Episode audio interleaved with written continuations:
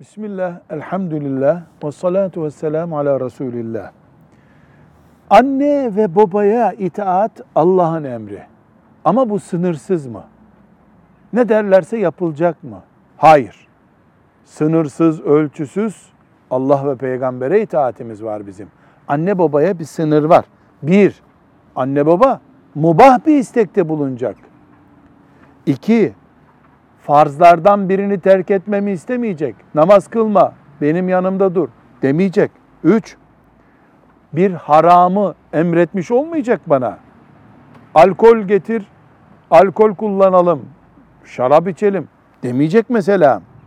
Düğünde kadın erkek çıplak bir arada durulsun demeyecek. Bunlara itaat edilmez. Dört, anne baba ihtiyacı olan bir şeyi isteyecek. Onunla alakalı değil, sadece oğluna zulmetmek için söylüyor. Bu itaati gerektirmez. Beş, çocuk açık bir zarara uğramayacak bundan.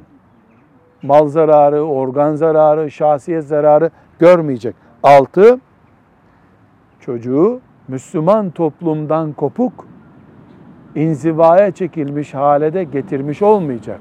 Bunun dışındaki bütün noktalarda anneye babaya itaat mecburidir. Velhamdülillahi Rabbil Alemin.